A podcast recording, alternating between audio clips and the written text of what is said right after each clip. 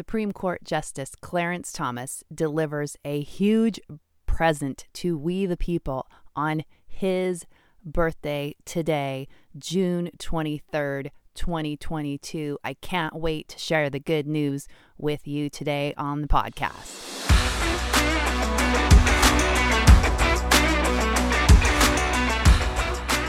Hi, I'm Julie Barrett, and you're listening to the Woman's Splaining Podcast. I am also the founder of Conservative Ladies of Washington. We are a group of like minded ladies here in the state of Washington. We are working hard for the conservative cause to elect conservative candidates to our offices, to make impact on legislation that's going on in our state, to educate people, and to encourage, empower, and equip the citizens of Washington. And I'm super excited because we are expanding to a national platform later this summer, and I will have news about that coming up in a few weeks. And I can't wait to share it with you. So stay tuned for that. You can learn more about us by visiting our website, conservativeladiesofwa.com. Well, happy birthday to the GOAT, Justice Clarence Thomas. Today, the Supreme Court issued their ruling on a conceal carry restriction uh, in New York and they overturned it and they said it was unconstitutional. And this is a huge victory for the Second Amendment. It's a huge victory for conservatives. It's a huge victory for Americans who love the Constitution. It is huge. And we must be sure to credit President Donald Trump for his appointment of the three conservative justices during his presidential term, who were three of the six justices who voted to overturn this law in New York. We cannot overlook how massive that contribution was. And I think that a lot of people, given this ruling and given Trump's appointment of, you know, really conservative justices on the Supreme Court and the lower level courts, people are really kind of excited about the idea of a possible Trump 2024. And I have mixed feelings about that. I really like Trump's policies, but I I know that his deliverance is challenging for many people. Um, so I don't know if he's the best candidate to be to be running against the Democrats, but I also think that he would maybe be the guy that could turn this ship around. I don't know who else. I love DeSantis and I think DeSantis would be great I think he's very powerful for the state of Florida currently. And I don't know how well that would work having a DeSantis Trump um, running against each other. But anyway, just kind of a side note there. But this is super exciting. People on the conservative side are really excited today with this good news. And as I mentioned yesterday, in the opening of yesterday's episode, I was just super bummed. It's like bad news after bad news after bad news. And so we all are really in a place where we want some good news. We need some good news and we need something that will energize us and keep us moving forward. We really needed this win, I think, for our morale, if for nothing else. But this is a huge. Uh, this is a huge decision. It will impact every single state in the United States this um, this decision to overturn these concealed carry restrictions um, because it's at the Supreme Court level, it doesn't just impact New York State, but it impacts every other state in the country. So this is massive. It will be interesting to see if this kind of takes the wind out of the sails of these 14 Republicans who voted a couple days ago in the Senate for the gun control bill and the red flag laws. Um, they're somewhat related, but not entirely. So it'll be interesting to see how this impacts those gun control bills that are currently in Congress and, and what happens with those moving forward. And, and hopefully, this will have a big impact on the RINO establishment Republicans who have been voting with the Democrats to take our gun rights away. That is my hope. Now, one of the people that I love to follow is Jack Posobiec. And he was so excited about this today and he did a video on Twitter about it this morning. He's been lighting up Twitter about this all day. You can just tell he's super excited, but he did put out a a 20 minute video and he's super excited. He's like a kid on Christmas and it was just really fun to watch. But I want to let you listen to some of what he says because uh, he kind of explains a little bit in sort of simple terms how this, um, what this ruling means, and how it impacts us as American citizens. So good, so good.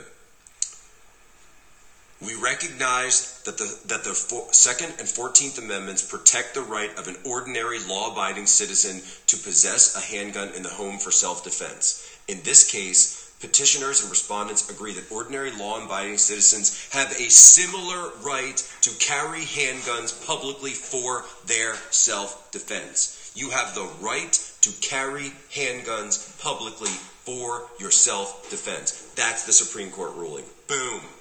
Boom. They protect, we hold, consistent with Heller and McDonald, that the Second and Fourteenth Amendments protect an individual's right to carry a handgun for self defense outside your home. Boom. Boom. Sorry, libs. Sorry. You're done. Get out. I just think he is hilarious. He is so fun to follow. If you're not following him on Twitter, highly recommend it. It's at Jack Posobiec, and I will have a link to this video in the notes. Go watch the whole thing. It's just kind of a fun, feel good. He's just happy and, and going on and on and going off, and, and it's pretty great. So, um, kind of a feel good for your Thursday there from Jack. So, the New York law was saying that in order for someone to be able to get a concealed carry permit, you would have to show probable cause of why you needed to have a concealed carry permit. You would have to prove to the government why you needed to be able to carry a firearm with you for protection.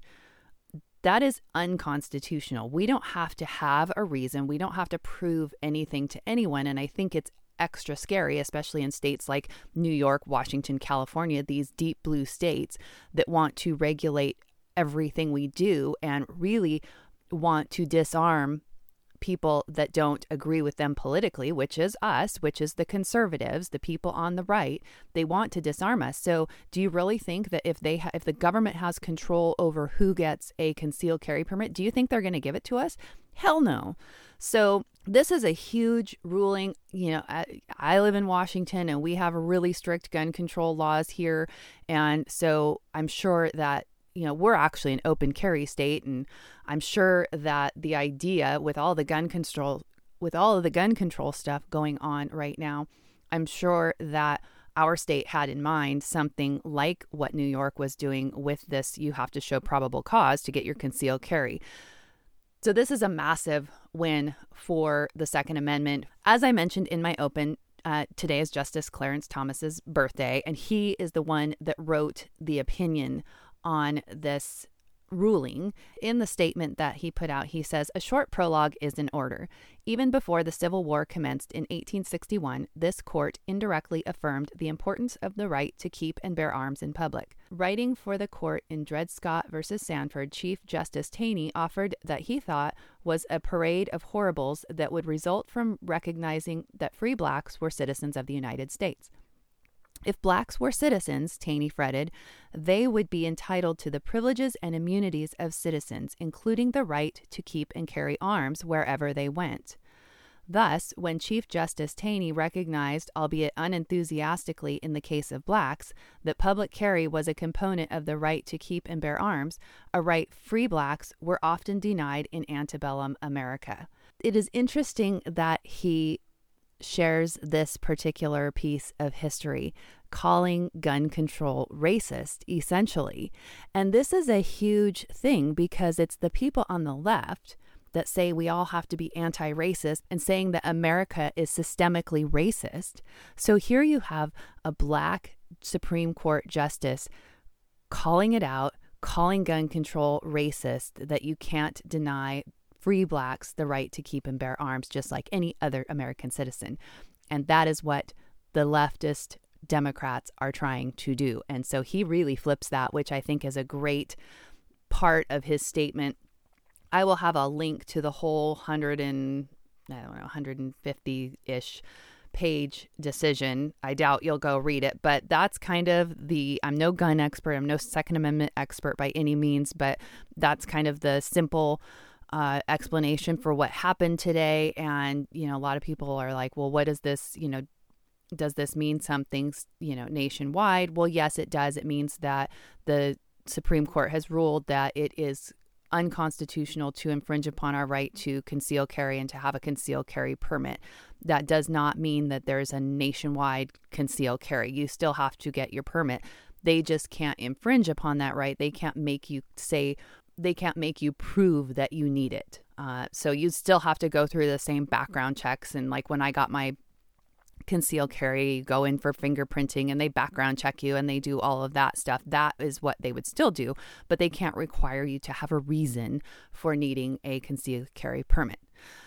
So, pretty exciting stuff, some good news. I hope that puts a little pep in your step. We have been just getting so much bad news over and over again that um, it was definitely time for a piece of good news.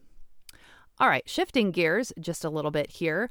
Here in Bellevue, Washington, there was an article put out by KOMO News, which is totally leftist garbage mainstream media here in the Seattle area.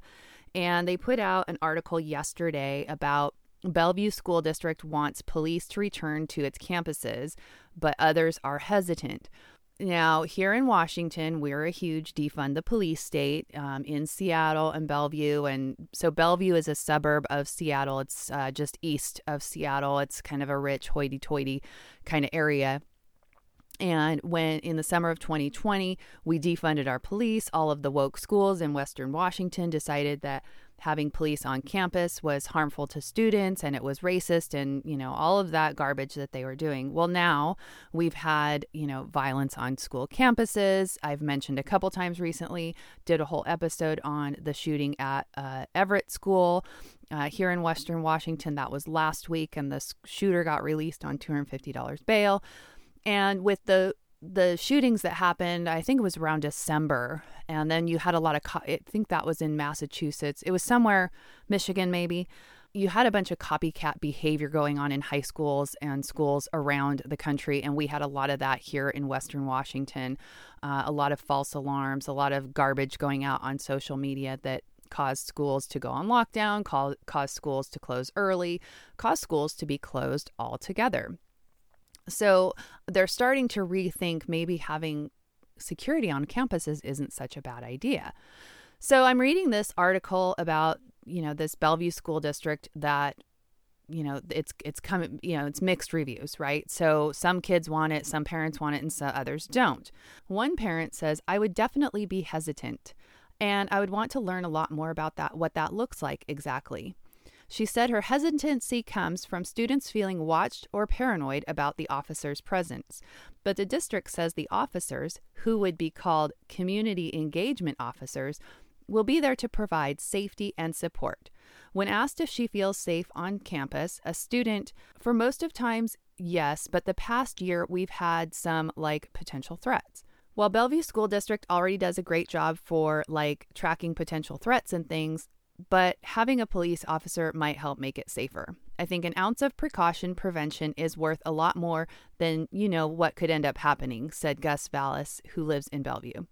The district has established these goals if the officers return to campuses by keeping students out of the criminal justice system, building relationships for problem solving, helping students and staff learn the law, mentoring students as role models. So, a couple things that I want to note about this.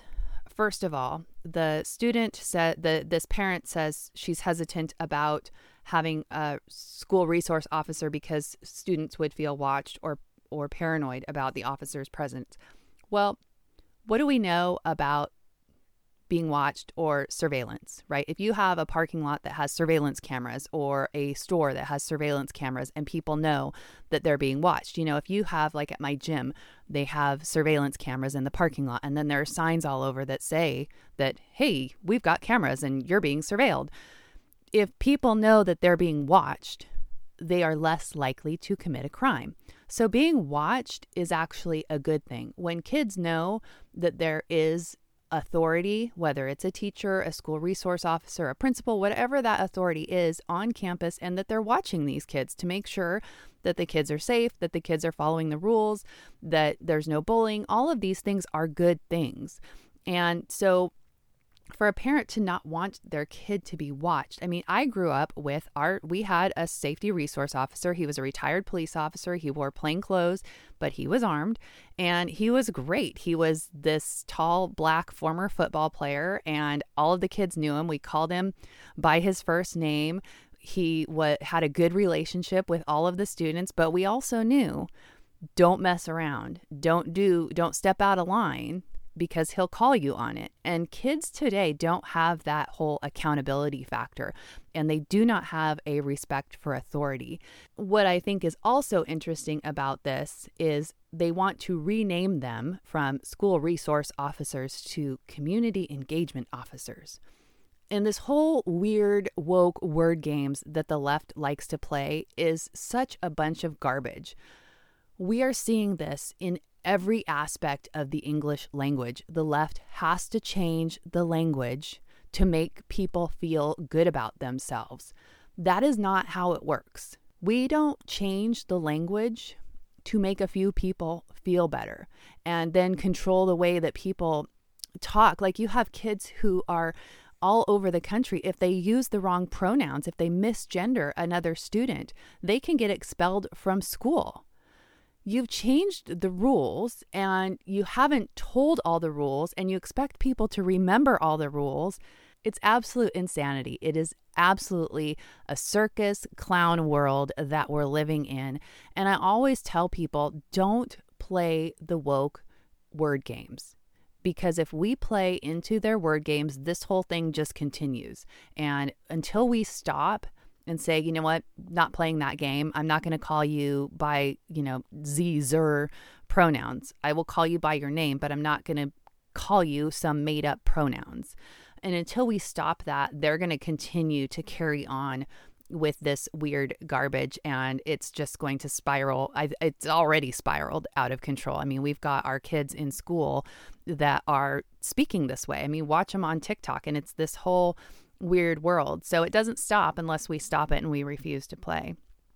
So um, it'll be interesting to see what happens with these uh, school resource officers, but I think it's it's interesting that these conversations are starting to happen. I think it's long overdue. I think they never should have come out of school. I think the whole idea of defunding the police and bad mouthing law enforcement is just a very foolish thing to do, and it has allowed for crime to skyrocket in places like Washington state and all over the country. But that's what these blue states want. That's what the radical left want. They want chaos and crime and they want an out of control society. They don't want law and order. And so, you know, I, I hope that we will see more of this. I don't, for places like where I live here in Western Washington, I don't really get my hopes up because it is so deep blue and we have such a large percentage of the population that wants the police defunded and parents who don't want police in school. So we'll see what happens. I think it's good that the conversations are starting to happen, but wanted to share this particularly with you because of, you know, the the word games that they're playing on calling these community engagement officers and also this idea that students don't want to feel watched or they don't want to they'll feel paranoid about the officer's presence. And you know, it's what you make normal and what you make acceptable is what people will ex- expect as normal right? So that's what I grew up with. And so having a police officer around does not make me feel paranoid. And I'm also not breaking the law and I'm not a thief, I'm not a criminal. And so it doesn't bother me. If you're paranoid, perhaps you're doing something wrong. So, all in all, it's a good day for conservatives, a big win from the Supreme Court. I'll have links to all of the video and some other articles so you can dig deeper into that if you would like to. And I'm going to leave it there for today on a positive note. If you've got a topic that you would like to have me address on a future episode, I'd love to hear from you. All of my contact information is in the notes. I would love it if you would rate the podcast and share it with some friends. And I will look forward to seeing you here again next time.